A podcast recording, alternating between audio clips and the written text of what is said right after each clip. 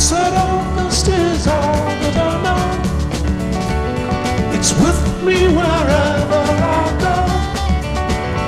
It's with me when I need a friend. It brings me good weather. It keeps me together.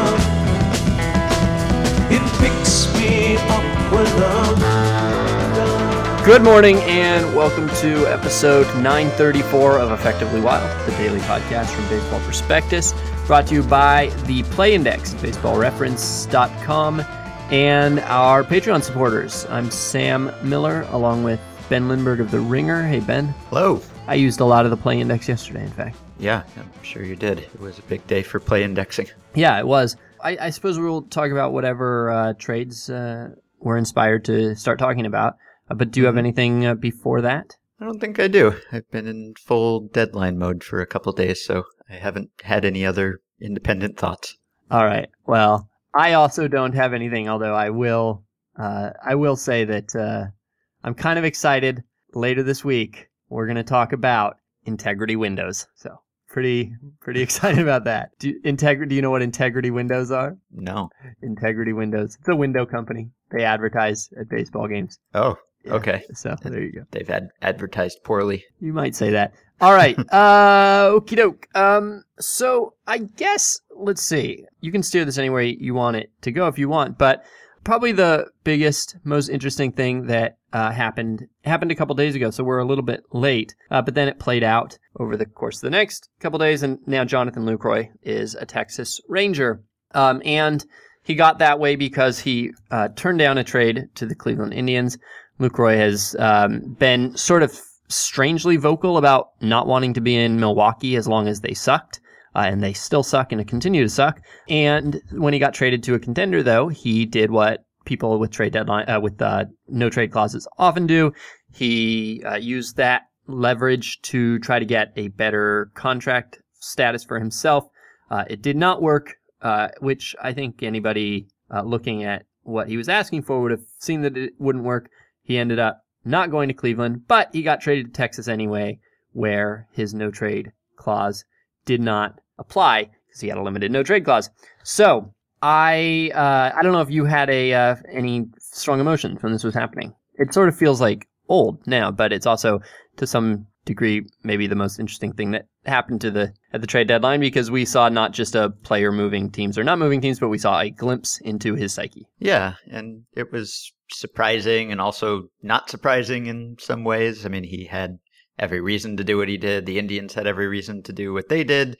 And yet it was still sort of surprising just because he had talked so much about wanting to play for a winner that he kind of painted himself into a corner a little bit where, you know, he was saying he wanted to play for a contending team at the beginning of the season. He was saying that when he demanded a trade or politely requested a trade over the winter, and he was saying that as recently as June in an interview, and obviously that was not the only consideration for him, nor should it have been, but it kind of put him in an awkward position just because he made it all about playing for a winner, and then he got this chance to go play for not only a winner, but maybe the biggest winner in the American League, and he said no. And so ultimately it was about money, which is completely reasonable, but maybe made him look hypocritical to some people.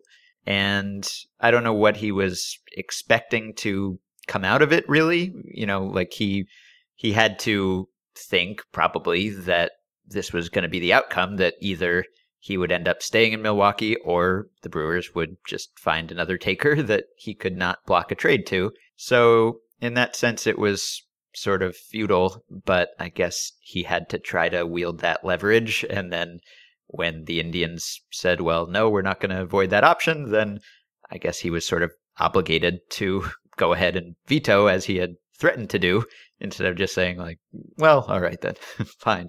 I cave, I fold, you win. But ultimately, the outcome was probably going to be the same either way. It wasn't like there was going to be some team that came along and gave the Brewers all the prospects they wanted and also gave Lucroy the early free agency he wanted. Yeah, I mean, he was basically in a position where there was nothing he could reasonably ask for. The only thing he could ask for was getting his, getting to free agency a year earlier, basically erasing next year's year for the club control. And that's a massive part of his value. It would basically be like taking out, half, two-thirds of his value to the team that acquires him.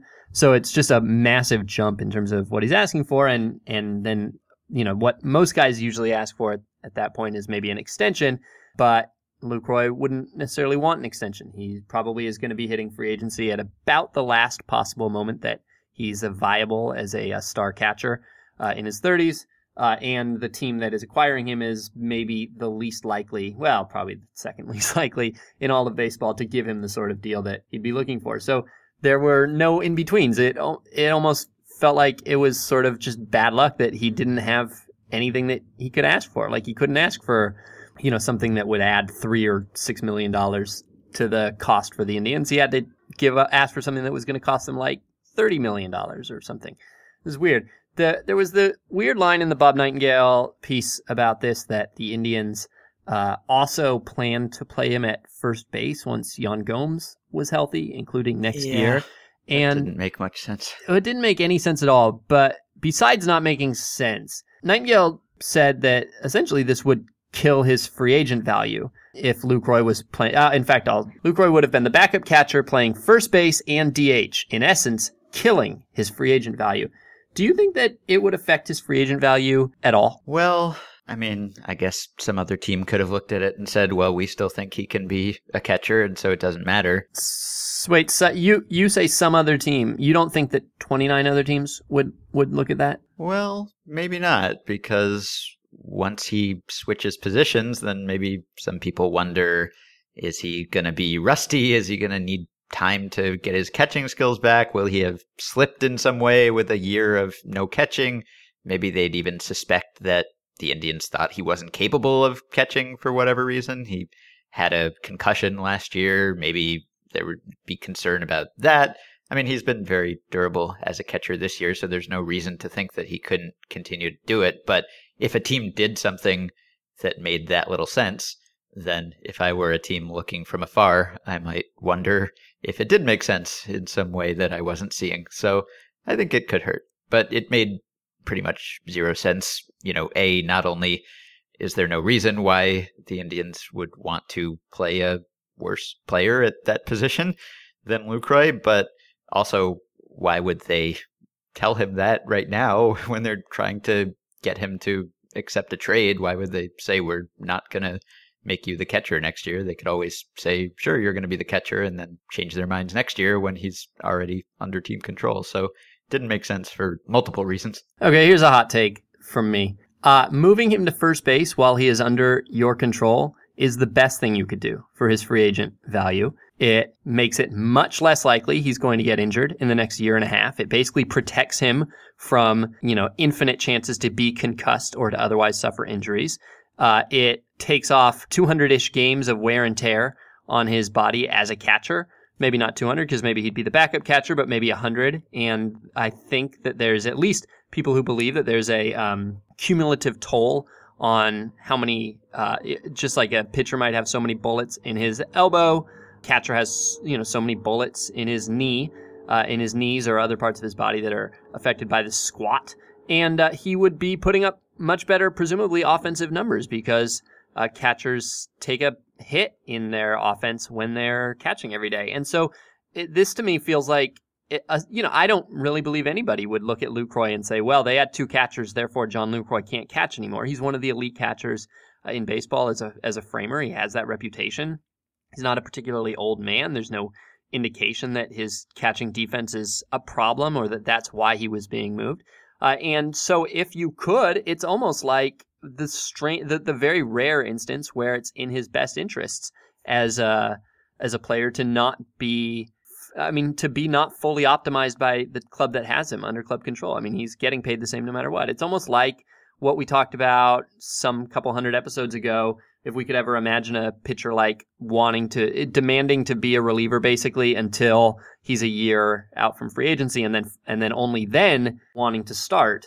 so that he can demonstrate that he can start. Well, Lucroy has demonstrated that he can catch, and now it would be probably beneficial for him to take that year and a half off and not be exposed to all the things that otherwise kill catchers' careers at this stage of their careers. Yeah, there's something to that. I don't know. You said there's no indication that he can't continue to catch, and I think some teams might take it as one if he doesn't continue to catch, just because you don't really see guys who can catch and are still good at catching move for no reason, and this would sort of be moving for no reason. And so if he were to do that, then I think people would start to wonder, oh, well, he's over 30 and maybe they don't think he can hold up, or maybe there's some problem we don't know about. I don't know. That's usually the progression for catchers, is that they start getting up there in age and then they start seeing some time at first base or DH or whatever, and it usually spells the end of your days as an everyday starting catcher. So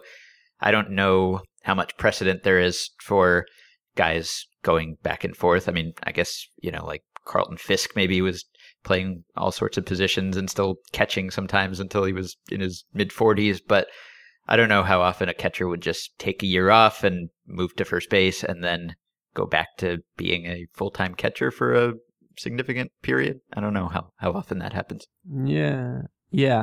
I mean, it's not for no reason, though. It's that the Indians have a lot of catchers, depending on whether you think that Yan Gomes is a credible major leaguer, but they have good young catchers. They have Gomes, who's under contract for a very long time, and unless they trade him, he's probably worth a contract. So you have to do something with those players. But anyway, all right, fair enough. Do you believe that it was actually the plan, or do you think that this was spin to protect Yan Gomes' relationship with the club once it became clear that Lucroy wasn't coming, or during the in-between period where it wasn't a guarantee that Lucroy was coming, and the Indians had to preserve that relationship with a guy who is signed through, 2021 with them? Yeah, I guess that's the most plausible reason for it, because the Indians probably knew that they weren't going to get Lucroy, or they probably had a decent indication that they might not get him, at least as soon as he made that demand. So at that point, then the most important thing becomes preserving your relationship with the guy you actually do have. I'm trying to think of what other reasons there could possibly be. I mean, maybe just, I don't know, like the Indians wouldn't want to make it look like they cheaped out or something, or, like they weren't willing to make the move. I mean, it wouldn't have made sense for them to make the move, but maybe the casual fan sees that and says, well, they should have been willing to do it anyway or something. And so this is a more on the field reason as opposed to a prospect or financial reason. I don't know. It's a stretch any way you look at it, I think. So I'm more inclined to believe that there was some kind of just misunderstanding, or no one actually thought that. I don't really know where that came from. All right. Next thing, we talked already about the Aroldis Chapman trade, which sort of shocked everybody for how much it cost to get a really good reliever for 2 months plus a postseason. And since then, there's been a lot of, I think, talk about how that trade might have, or was going to, or did sort of reset the market for top relief pitching, and created a sort of a, I don't know if a bubble is the right word, but created higher prices for top relief pitchers. Andrew Miller was traded for, a very good package, a top 30 guy in Clint Frazier, probably another top 100 guy in Justice Sheffield, and a couple of minor league relievers. That is, it's not as surprising as Chapman. Miller has 2 years of club control after this, although they're not super cheap. But that's top talent for a reliever, which a couple years ago we were all pretty sure you shouldn't do.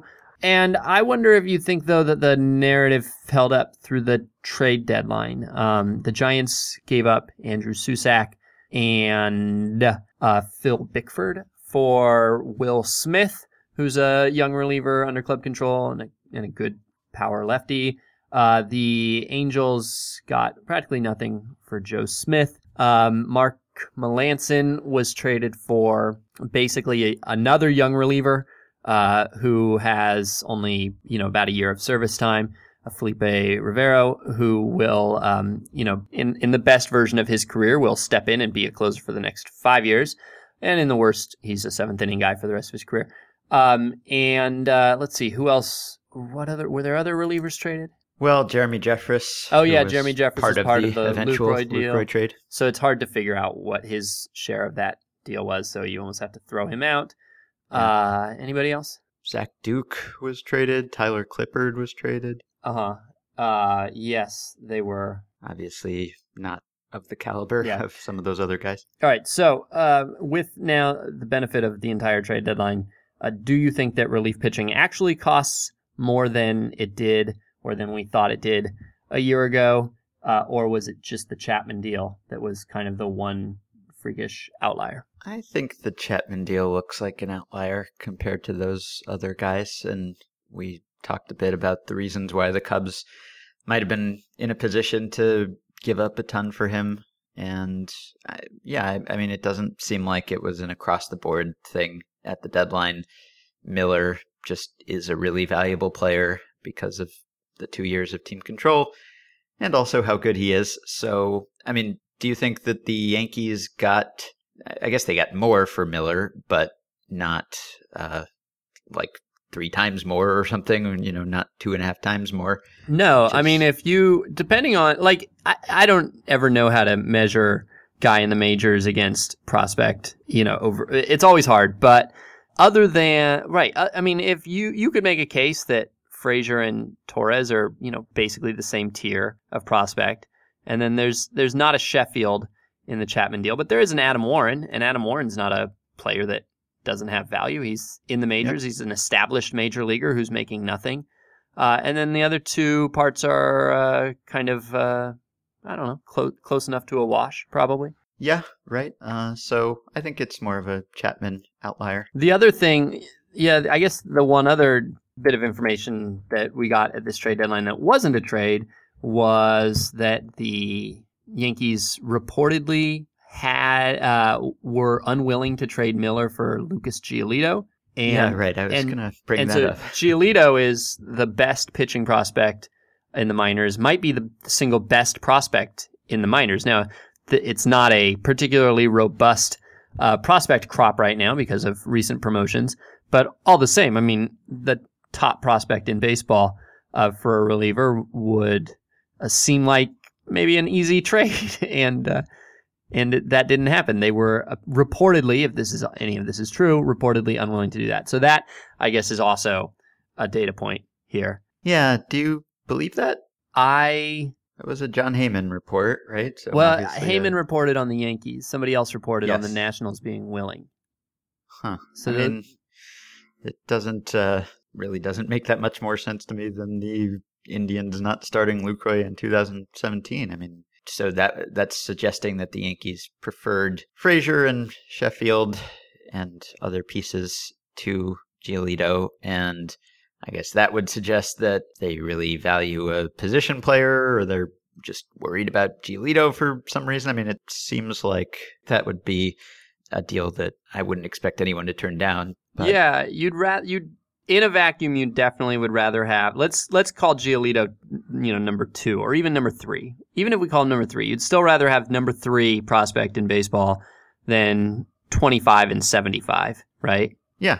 And do I believe it? I mean, is it do I believe it? I don't know. If the Yankees if they prioritized having a deeper farm, not just impact talent that could presume, you know, that could bust and leave them with nothing, but actually depth, if that's sort of an actual philosophy that they're pursuing, then maybe I could believe it, but I don't know. It is hard to believe. It's. I would guess that if you poll non-baseball team execs, like the rest of us, I would guess that the overwhelming majority would take Giolito over the Indians package. Yeah. I didn't believe it when I saw the initial report about the Yankee side. I hadn't seen that it was corroborated on the National side too. Mm-hmm. So it seems to me the biggest counter argument to this supposed inflation is Mark Melancon, who is, you know, this is basically the same contract status as Chapman. He's a rental. He'll be a free agent at the end of this year. And really, there is no time period over the last 4 years, not 1 year, not 2 years, not 3 years, not 4 years, where he hasn't been as good as Aroldis Chapman. He does it in a different way. He doesn't strike out batters the same way that Chapman does. He doesn't even strike out batters the way that the average reliever does. But as far as allowing runs, he has, better ERA than Chapman over that time, over each of those time periods. And, the return on him is significantly lower, maybe, I think, right? I think it is. Yeah. Mm-hmm. Again, it's always hard to know how to compare across positions, across service times, and so on. But, Felipe Rivero is a young reliever who was, never a great prospect, is not super young, isn't doing anything that we haven't, seen before from 50 other 24-year-old relievers. It makes, I guess, some sense for the Pirates. They trade 2 months of club control of an expensive reliever for 6 years of a guy who's going to be cheap for a while. But, to me, those Chapman and Melancon, they really shouldn't be that different in terms of what they bring back. And so it's hard to know whether Chapman is the outlier and an overpay, or whether there's just something about the way that each of these relievers does it that makes it impossible to compare them, no matter how many innings they have of comparable relief work. Maybe it's just the case that teams don't want to have a closer who's going to allow the ball to be put in play in the biggest moment of the year. Yeah, which would probably be irrational, right? Because Melancon has been allowing balls in play as often as Melancon allows balls in play, and he hasn't allowed runs, so it doesn't seem like that much of a handicap. If there's a case for the Chapman model instead of the Melancon model in the postseason, I guess it's that Melancon gets clean innings every time he comes in the regular season, and so does Chapman. And given a clean inning, there doesn't seem to be any real difference between them. They're roughly as likely to give up a tying run, winning run, 3 runs, 8 runs, whatever, as each other. But in the postseason, you're probably more likely to bring a guy in with runners on in the 8th, maybe the tying runner's on in the 8th, maybe the tying runner on 3rd with 1 out in the 8th. And if that's what you're really buying these guys for, is that extra leveraged postseason moment that isn't the clean inning, that isn't the normal baseball closer inning, but is something that only a handful of pitchers in baseball are really qualified to dominate at, then maybe you say Melancon doesn't help us as much in October. Maybe. Yeah. It seems like a stretch. I think... the Melancon deal looks like, highway robbery compared to the Chapman deal. Or maybe the Chapman deal looks like highway robbery from the other perspective compared to the Melancon deal. Yes. So I had that reaction. Me too. All right. What else? Well, you wrote about Rich Hill. Oh, yeah, Rich Hill. Pitcher of this podcast. Rich Hill got traded. He sure did. And you threw some cold water on the Rich Hill phenomenon. I know. I was transaction analysis. I was very disappointed. I was very disappointed. I went into this thinking, okay, so the argument against Rich Hill is that he's this weird, crazy outlier, and we don't generally bet on weird, crazy outliers. And Rich Hill, as the guy who was in indie ball 1 year ago today, no matter how good he is still the guy who was in indie ball 1 year ago today, and therefore you have to be very cautious with him. So then I wanted to find the counter outlier that he would be. And so I thought, okay, well, probably very few pitchers have had a stretch this good, and they're probably almost all great. And so to believe that Rich Hill would have a stretch this good and not be great would make him also an extreme outlier. And therefore, one way or another, he's going to be an outlier. So you might as well pick the one that you believe in. And so I looked to see the best 18-game stretches over the past 20 years, and including duplicates and overlaps, which are the large percentage of these are duplicates and overlaps, right? Like literally hundreds of Pedro Martinez 18-game stretches are phenomenal. But including duplicates and overlaps, his 18-game stretch is only like the 1,300th best in baseball over the last 20 years. And that's still good, but there are, I think I said 79 pitchers who have had an 18-game stretch at least that good by FIP over the last 20 years. And so, 79 pitchers is not a lot of pitchers, but if you look at the 79th best pitcher since 1997 by WAR, it's Ubaldo Jimenez, which is kind of about probably how many good pitchers, that probably is about how good you have to be to have a stretch like this at some point in 18 games. And, you know, the list has a lot of aces, and the list also has a couple dozen guys who you don't think are that exciting. They're guys who you would add. I mean, I'm not saying that the Dodgers don't get better with this trade, or that that pretty much every rotation in baseball. In fact, yes, every rotation in baseball would be better with virtually any of the 79 players that have done this. But if you are like me and want to see Rich Hill as not just an upgrade,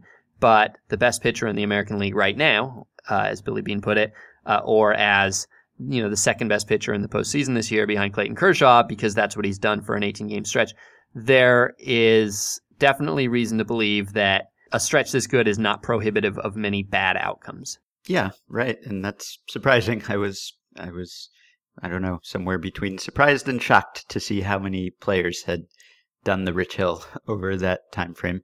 And obviously, they hadn't all been coming from such a low starting point, but still.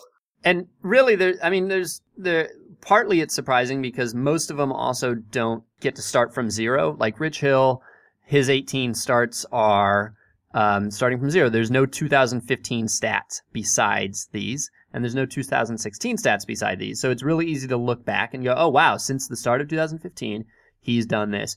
And usually when guys do this, it's like 7 starts at the end of one year and, you know, 11 at the start of the next year. And you never really get that super clean statistical record where, like, it jars you into noticing it.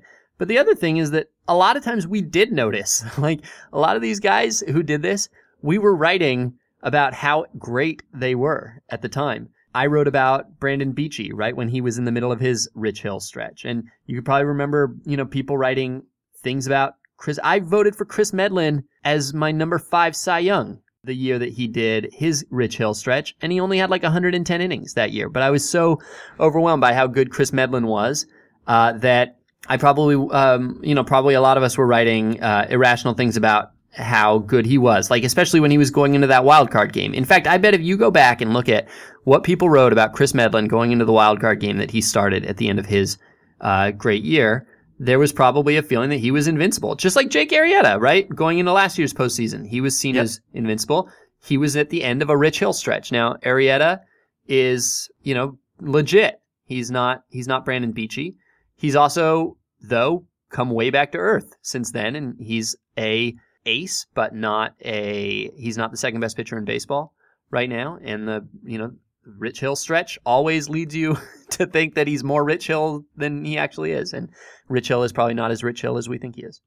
I'm not revealing anything that everybody else hasn't been yelling at their podcast player for the last 6 months when I've been overwhelmed by Rich Hill, but yeah. There was some talk of an extension before the trade, and I don't know whether that was posturing or actually serious, but I was curious. I was anticipating that extension amount just because it would give us a hard number for what a team thinks Rich Hill is worth right now. And I don't know whether, because he went in the Reddick trade also, it was the same trade, it's hard to pinpoint a value for Hill in isolation. So, I mean, the A's got some good prospects, but I don't know how to divide the bounty between Hill and Reddick, especially because Hill's health status is somewhat suspect. Yeah, I also was hoping to see better extension negotiations done in public. I didn't, but I think this is not evidence or anything, but I think somebody suggested $2 and $38 million to Susan Slusser of the San Francisco Chronicle, and I think she said that she would bet on it being lower than that. I'm going to see if I can find that because I don't want to misquote Susan. But best guess, what percentage of this trade gets credited to Rich Hill and what percentage gets credited to Josh Reddick? If you split the return up into 1,000 shares, how many of them would be because Josh Reddick was in the deal? They basically have the exact same contract status right now. They're both free agents, and they're both making like something like $6 million this year, so the money is like nothing. Yeah, I would say probably close to 50-50, I would think, just because of the uncertainty surrounding Hill. If he were healthy, then I'd say a higher percentage, but hard to know how many innings to count on from him in the second half. Yeah, he's only started twice in the last 2 months, and as I put it, I mean, this is everything about Rich Hill is vexing, and the injuries are part of that. He has been injured for things that should have no real lasting cost. Groin injury that he's recovered from and blisters, those are things that obviously for the A's, you wish that he had been healthy and pitching, but for the Dodgers, you're kind of probably glad?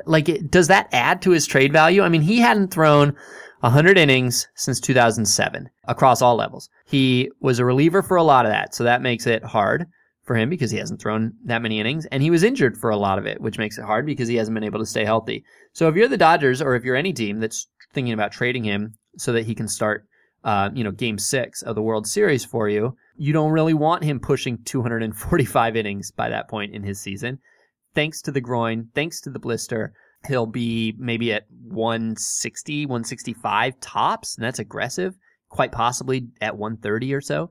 And I think if I'm a team trading for him, and I'm convinced that the blisters are something that my training staff is going to be able to handle, and it's not going to affect his pitch selection, I think I'm paying more for him now. Wow, this is just for this season. Just for this season, this would not apply to. He's worth more if he's not catching. Well, yeah, it is, isn't it? Well, I don't think so. You disagree? I think just because he has a long track record of fragility, the fact that he has continued to have these nagging injuries would make me more worried than if he had been healthy all year. I'd be worried either way, because if he'd been healthy all year, then you'd worry about fatigue. And now you're not as worried about fatigue, but you're just as worried, I think, that you just won't be able to start for other reasons. So I don't think it makes me feel any better. Yeah, that's also a position that I might have if I was trading for Rich Hill. I think if I was trading for Rich Hill, I would feel very excited and scared, no matter what sets of facts you're giving me. It's Rich Hill. Yeah. All right. You wrote about Lucroy as the best player on the trade deadline market this year. Do you have anything to say about Lucroy's decline in framing over the last few years? Do you believe it? I believe it. I don't understand it really, but I believe it. I think those stats are pretty sensitive, and they're supposed to give you a pretty good idea of how good someone is in a pretty small sample, and it is something that declines with age, as far as I know, based on what Harry and Jonathan Judge and everyone has found at BP. It's not a extremely steep decline, but maybe his is steeper for some reason. When you look at him, I wouldn't say it looks like he's fallen apart or something. So it's hard to say, and I haven't really dug into it to look at where he's not getting calls, or is he setting up differently or something. And, there are other theories about maybe it's like an umpire retribution, like he became known as one of the poster boys of catcher framing, and maybe there was a backlash where umpires thought of him that way and then tightened up the zone with him behind the plate, which is, plausible, but I don't know. It's somewhat mystifying. If it's accurate, then it makes him a lot less valuable, but still very valuable. I think I made up the $38 million thing, or maybe it was somebody else who covers the A's, but I am seeing Susan expressing some concern that he would accept a qualifying offer, just that. She says, $17 million is a ton for a 37-year-old with a long DL history. I love the guy, but it's very risky. All right. Any others? Well, anything on the Yankees? I mean, we can always pick this up later as well. Yeah, we can. Did the Yankees get really good really quickly? Or, well, how'd they do? What's your sense? Well, I mean, there's a lot of guys. Look, there's a lot of guys they didn't trade, and there were a lot of people who were saying that it, wasn't enough for the Yankees to sell. It was good for them to sell. It wasn't enough though. They had to sell aggressively. That there were, 8 pieces that should have been moved yesterday, and they only moved 3 basically, but they got really good returns for all of them. I mean, really in at least 2 cases, I think much more than you would have guessed they'd get.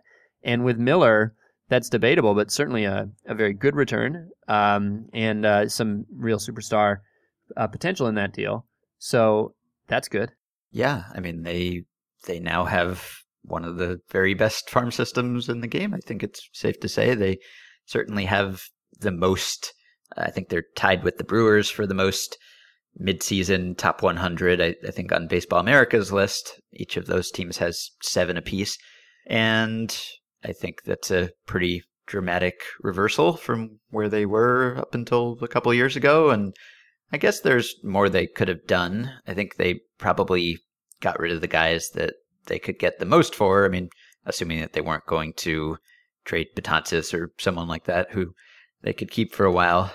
Those guys were good ones to deal. And, you know, a lot of the guys they don't want, no one else would want either. They could have maybe made a move for, you know, someone like Brett Gardner maybe would have had some value, or maybe even CC Sabathia. No, Sabathia really seems like the one that is maybe the next one you would think to be traded. If they had traded 4, then he'd be the 4th.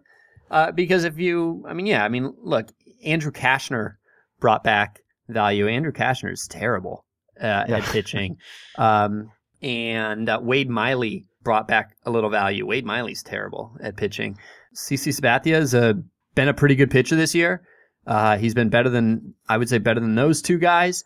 He's a player that everybody likes and who has big game pitching experience. I mean, I would imagine that there'd be a lot of playoff teams that would love to have him starting the 4th game of a series for them, but maybe not. Yeah, I would think they could have gotten something for him. I'm impressed that Brian Cashman convinced whomever he had to convince to let him sell. It seems, just based on his public comments, like something that philosophically he's been interested in doing for some time, but hasn't been able to for whatever reason. And they were clear sellers, even if they didn't quite go as far as they could have. So I think they did a pretty impressive job of converting those guys into talent. I don't know whether this is a long rebuild. I don't know whether, would you expect them to be good again in a year, 2 years, 3 years?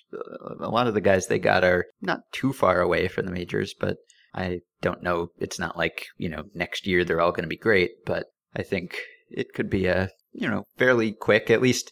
Maybe they're kind of having the 2018 specter in mind because they have the A-Rod and Teixeira contracts coming off the books fairly soon, and Sabathia, and then all those 2018 free agents are available, and maybe their young guys will be coming up at the same time. So the Yankees with the best, or one of the best farm systems in baseball, is obviously scary for all the reasons that we've talked about. The Dodgers having the best farm system in baseball in the last year or so was scary. So a few years ago, they were trying to get under the luxury tax threshold because if they could get under for just 1 year, it would reset the penalties and they would save tons and tons and tons of money. And it went really badly. They didn't get there. It ended up turning into sort of a weird half-measure approach that cost them some, cost them Robinson Cano probably, right? Am I getting my off-seasons correct? I forget, but it was awkward. I would say it was awkward and then ultimately unsuccessful. They didn't get under the luxury tax threshold. I imagine that now with all these contracts you're talking about coming off the books, with A-Rod and Teixeira and Sabathia coming off the books, and with something of a stripped down roster that is, a lot of people think, gearing up to make a big run at the 2018 free agent market, that they will get under, that they will again, I'm going to ask you this, but I would imagine they're going to try to get under the luxury tax threshold again. Is that what you believe is the case? And if so, is it much easier this time? Is it going to be smooth this time? Can they do it without the awkwardness? Yeah, it seems like it would be easier this time. Just, I mean, at some point before that 2018 free agent class, they could do it because A-Rod's contract expires and Teixeira's and Sabathia's, and then they won't really have that many more high-paid players left unless they sign some more. I mean, you know, you still have Ellsbury for a while, and McCann will be up after 2018, so he's for a while too. But a lot of that money will be coming off the payroll, so yeah, you'd think they could do it as long as they don't splurge again. And in the past, they have kind of swung back and forth between not spending and spending, so we'll see whether Cashman actually has that on lockdown now. All right, let's stop there. If that will give us room to be inspired to talk about some other things later this week. All right, so that is it for today. You can support the podcast on Patreon by going to patreon.com/effectivelywild. 5 listeners who have already pledged their support: Alex Nazer, Andrew Taylor, Dale Schneider, Daniel Wilson, and Ken Maeda. Thank you. You can buy our book, The Only Rule Is It Has to Work, by going to the website at theonlyruleisithastowork.com. You can find out more about it there. You can also leave us ratings and reviews on Amazon and Goodreads if you like it. You can join our Facebook group at facebook.com/groups/effectivelywild. And you can rate and review and subscribe to the podcast on iTunes. Get the discounted price of $30 on a one-year subscription to the Play Index by going to baseballreference.com and using the coupon code BP when you subscribe. Send us emails at podcast@baseballprospectus.com or by messaging us through Patreon. We'll be back soon. Something in your eyes, or was it that your eye told me not to take it?